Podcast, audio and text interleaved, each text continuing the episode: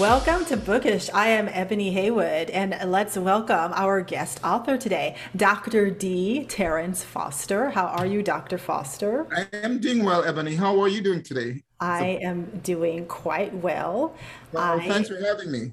Yes, thank you for for joining us. And I am looking forward to this conversation with you. You are the author of the Stress Book. Something the stress but 40 plus ways to manage stress and enjoy your life and we all can relate to stress you know what i heard something really uh, interesting today dr foster there's this podcast called united states of anxiety I was like, yeah, how appropriate is that, right? So, uh, so we have a United State of stress as well. Yes, but, yeah. But having stress uh, has to be a major part of our life. Um, we all live in stress, and it's not unique to anyone. It's just a question of how we deal with stress. Mm, that's a good point. Okay, so let's let's start diving in here. Tell us what inspired and motivated you to write this book. Well, Ebony, just about the beginning of uh, 2020, um, I was doing a number of YouTube videos, and one of them was about stress. I realized that stress was a significant component of what was affecting so many people. And uh, that video about stress seemed to resonate well with so many people. I got a lot of comments, and and then it occurs to me then I need to do more than just doing a video. So I decided I'd write a book about stress. And um, that was essentially the, the genesis or the beginning of that book. Now, in writing that book about stress, one of the things that came to me as an artist, sometimes we follow our the lead that is yeah. presented in our creative process. And one thing that happened to me then was instead of writing a book about the pandemic, I decided I want to write a book much more comprehensive about stress, where not only people who are going through a pandemic, because of course, we know that this pandemic is going to be over at some point. So I wanted something that would um, be able, that people be able to use and refer to at any time. And therefore, I, I journeyed and I started a book that was comprehensive and very detailed about stress. And that essentially is in part how the stress book came about. Mm-hmm. So, so you've written several best-selling books. What is different from them compared to this book, the okay. stress so, book? So the stress book is is not my first book, and um, I'm happy for that because each time that you write a book, you're hoping that the next book will be much better than the last book. And sometimes that's hard to do because sometimes you've had a great book before. Now, I've written three three best-selling books. Two, the first two was one was uh, the Foster uh, uh, opioid classification guide, and that was a book essentially for uh, medical providers. The next book was um, the opioid epidemic and consumer guide. Now, that book I intended it to be for um, medical providers as well as for consumers. Now, when you're writing a book like that, Ebony, that you hope will serve um, multiple communities, in this case, consumers and providers, then you have to create a book that if a consumer takes it up and read it, they will understand what you're talking about. Similarly, you want medical provider to do the same thing. However, we're looking at two different categories of people. Mm-hmm. One where if the book is too simple, then it of course has no use to them. And the other, if it's too complex, also has no use to them. Right. So I had to find a medium or a, a range where I could produce a book that was benefit to both um, segment of, of people that we're targeting. And I think we did that. The book has been successful. It's been very comprehensive as well. And it still has significant use um, in today's world because during the pandemic, so much has happened where there's a lot or an increase in number of opioids related deaths that have occurred as a result of uh, overdose. Now, what is different between that book and the stress book, 40 plus ways to manage stress and enjoy your life? One of the things here is that the stress book is intended for just about everybody. And that sounded a little bit corny because when we write a book, we want it to be for a niche group. We want it to be focused because when we write a book for everybody, then it's almost like it's, it's for no one. Mm-hmm. mm-hmm. and, um, mm-hmm. But here's the thing why this book will resonate with most people, maybe not at the same time, but at different times, is because it has so many things and it's extremely comprehensive. And why do I say that?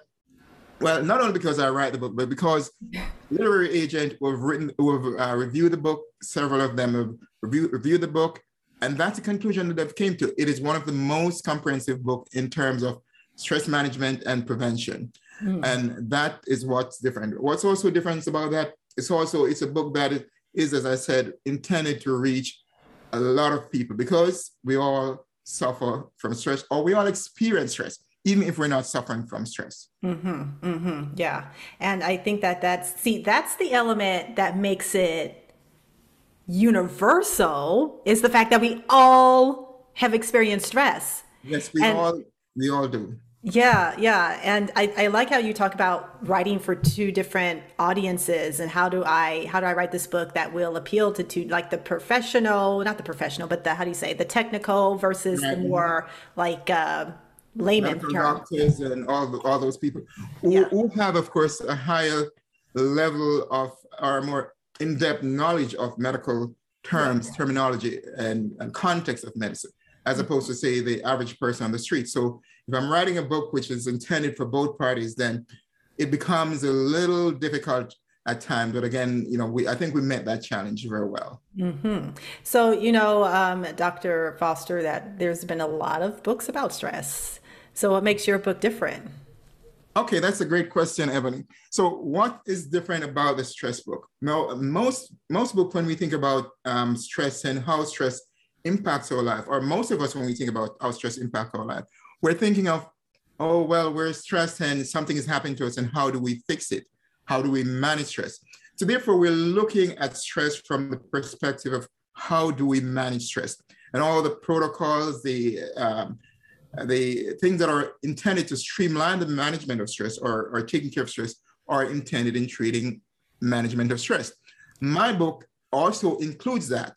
It also includes the management of stress, but a significant component of my book is prevention. Mm. And prevention here is very, very important. I cannot overemphasize that, Ebony, because with prevention, we are taking stress, are looking at stress different than most people, because most, most people um, not only just regular people, but also the professionals, the people you'd go to for help if you are having stress. They're also looking at, at the management of stress, where I'm looking at the management, plus I'm looking at how do we prevent stress. And when we talk about 40 plus ways of, of, um, of managing stress um, and enjoy your life, we're mm-hmm. talking about 40 plus ways of management and prevention. And all of that is, is inside of that. Now, what else is different about the book? In that book, I've created also an acronym um, which we could use to manage stress. That acronym is called, you probably wouldn't guess this, but it's called STRESS, S-T-S-S. and that acronym is used to manage stress. Now, I don't know if somebody could forget that. You're thinking about stress and how do you manage stress? Well, use the acronym STRESS to manage stress. That's one thing that's different and yeah. new. Another thing that's different and new about that is that we've taken those um, 40 plus ways and we categorize them into three main categories, which are called physical action, mental action, and community actions. And those help to streamline and better manage and prevent stress in, in terms of the overall spectrum of how we deal with stress. So that's different. And that has never been done before. Neither have we ever seen an acronym like um, stress to manage stress. The third thing that came out of the book that was different and unique is that I came across or developed a new uh, potential medical diagnosis called abstract kidnapping disorder, which is associated with the termination of toxic relationships. And that disorder, um, when fully un understood, will be able to help reduce and uh, uh, domestic violence and potential reduces injury and prevent and save lives. So those are some of the main differences between what I do in the stress book and what is out there in the general realm of stress and stress management and prevention. Hmm. okay, so you know, I think you might have even answered this uh, this next question, Dr. Foster. But if you were to mm-hmm. compare your book with any other book that you've read that may be similar to your book, uh, which would that be and why? Okay, all right. So there are many, many great books out there, Ebony, many books, and um, of course, my book about stress management is just one book, but there are other books about life issues. And when I look at, at books out there, and one of the books that I think is very similar or has some similarity to the stress book is a book called um, Seven, The Seven Habits of Highly Effective People by um, Stephen Covey. And right. what's what's what's I think is similar to that book and to my book is that when that book is actually looking at life issues, how do how do we as individuals deal with life issues? Because stress is all about life issues. How do we deal with um, our job? How do we deal with people? How do we deal with ourselves? How do we deal with those things to make our life better? And when I'm looking at at a book that I think will resonate with people as much as my book will. I mean, I think that's a reasonable comparison. Now, obviously, there are much um, many differences between those two books. But if I were to say, you know, here's a book that you could look at and you could probably find some similarities, I would say um, Covey's book is probably a good uh, book uh, in terms of uh, compa- uh, comparing both books. Mm-hmm. And uh, Dr. Foster, who should read this book or your book? Okay. And uh, how will it help them? It will help them. Now, my book, the stress book, 40 plus ways of managing stress and enjoy your life. As I said, it's a very comprehensive book. And of course, that's, I'm not the only one who said that. And uh, this is a book that will help people who are struggling, for example, with um, job um, stress on the job, maybe relationships, some of which are toxic, struggling with um, their um, who they are as a person. Um, how do they? What do they believe themselves to be, or who do they think they are? People are struggling with religion. People are struggling with um, sex or sexuality. People are struggling with finances. So when we look at the spectrum of people, who are we talking about? That's almost everybody. Right. Yeah. so here we go yeah. back again, and we're talking about a book that we said it's not really a niche book. Now, of course, at any given times in our life, we will not all have problem with all of these issues. But at some point in our life, we will have problem with one or more of these issues. And Ebony, if we don't have problem, we will find someone or we'll know someone, sometime our very dear friend or relatives, our spouse, who will have issues related to what is in this book. So this book has a far-reaching effect on people because it's dealing with life issues. It's dealing with how do we manage these stuff? How do we prevent these stuff? How do we make our life and put it in a way that it it makes our life better? It puts us in a zone or it puts us in a realm where we could function and we could we could prevent things before they happen, before they become so overwhelming that we cannot and we cannot focus on what we do. You see, when I look at stress, and when stress is looked at, not just the way I looked at it, but in, in a broad category, there's a context in which we look at stresses. Um, calmness, we look at stresses, eustress, and we look at stress as distress. So there's, those are the three main broad categories that a lot of experts and people talk about stress, those three main categories. Mm-hmm. And what are the significance of those categories? Because the very one calmness, it just tells us that when you're calm and relaxed, you probably have no stress. And then um, eustress is when you do have a certain amount of stress that allows you to function optimally, but you're doing so at a productive level in society. And then you have distress, where you are so overwhelmed by whatever the challenges you're facing. It could be um, challenges with respect to whatever your job, relationship, your identity, your religion, um, finance, whatever it is you have so much problem that you cannot mentally or physically deal with those problems. And when you cannot deal with those problems, you are in distress. So what does that mean? It means that within those three different categories of stress, you have to find ideally the zone that will make you function ideally. And hmm. that is where eustress comes in, where we have an optimal amount of stress, where that stress helps to motivate us, it's helped to drive us, it's helped to put us in a in life situation that are productive and effective and make us better citizens of this world. Um, of course, if you if you let's assume, Ebony, that all we do in a given life is we just sit back and relax and we have nothing to stress about. You're not going to be productive. Yeah. You just yeah. can't you just can't make that step from being what you are to something greater than who you are today. Mm-hmm. And that's where um, being calm and living in a, set, in a state of calmness all of your life is not that good. Now, it doesn't mean that calmness is bad. We all need to have that. We all need to sit back and relax and say, you know what, I'm going to enjoy life. I'm going to enjoy it for this moment. That is okay. But you cannot live in a state of calmness all of your life. You have to find ways of getting beyond that, of getting to a point where you could move from calmness to eustress. And of course, you don't want to get out from eustress into distress. And that's where the prevention and management of stress comes into play. Uh-huh. You know, uh-huh. um, yeah. yeah. It sounds like that that perpetual state of calmness um, is not people not really stepping outside of their comfort zone. I feel like when you step outside your comfort because that's where all the growth is right? In the the movement from point a to b.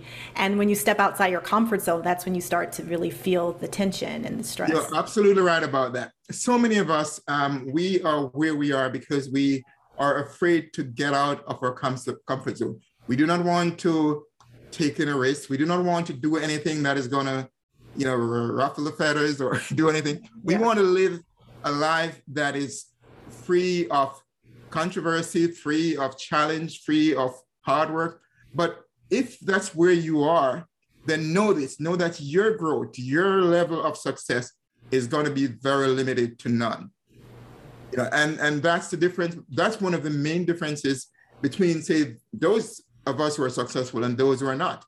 You know, the people who are successful by virtue and in part of definition of, of success is that you have to go beyond what is normally considered to be calmness right. Yeah. Because yeah. if not, then Ebony, you're going to be in a state of, oh, yeah, you know, my life is here. You're not a challenge to anyone. You're not challenged by any circumstances. Therefore, you cannot move beyond where you are to another level that takes you to from good to great or to even the greatest you can be. Right. Yeah, that's great. Dr. Foster, tell us where we can find you. Okay. So, um, um, my book is on um, on Amazon, like everyone else's book, most people book, but it's also you could get it wherever books are sold.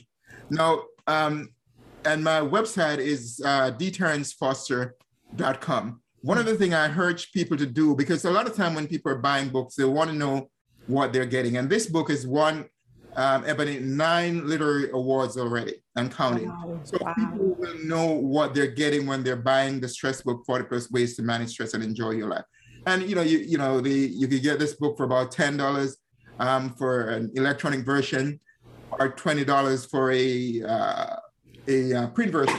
But the key thing here, and this will surprise most people, if you do buy my book, make sure you read it.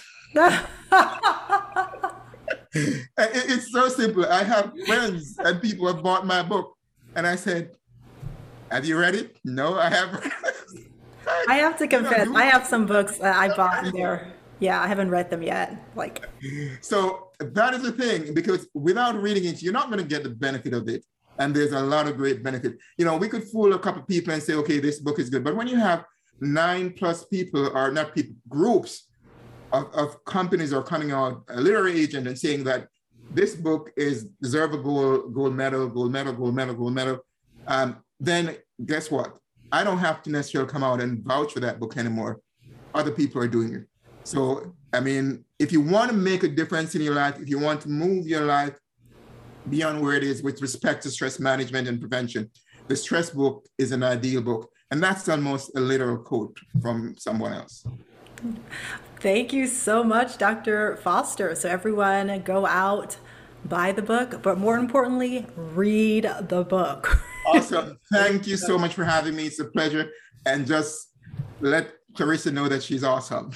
Oh, I will, and you know what? You you just let her know, but I will I will let her know also. Um, I'm actually interviewing her after you for this, so I wonderful, wonderful. Uh, I'm. Oh, go on. And thank you so much for having me. I okay. enjoy this. Thank you for joining us. And and we're going to say um, goodbye to you. I'm going to say, I'm going to chat with you for a little bit afterwards, though. But um, our audience, we're going to say goodbye to Dr. Foster. And I look forward to next week if you join me for Bookish, because I will be speaking to another fabulous guest. Bye bye. Thank you.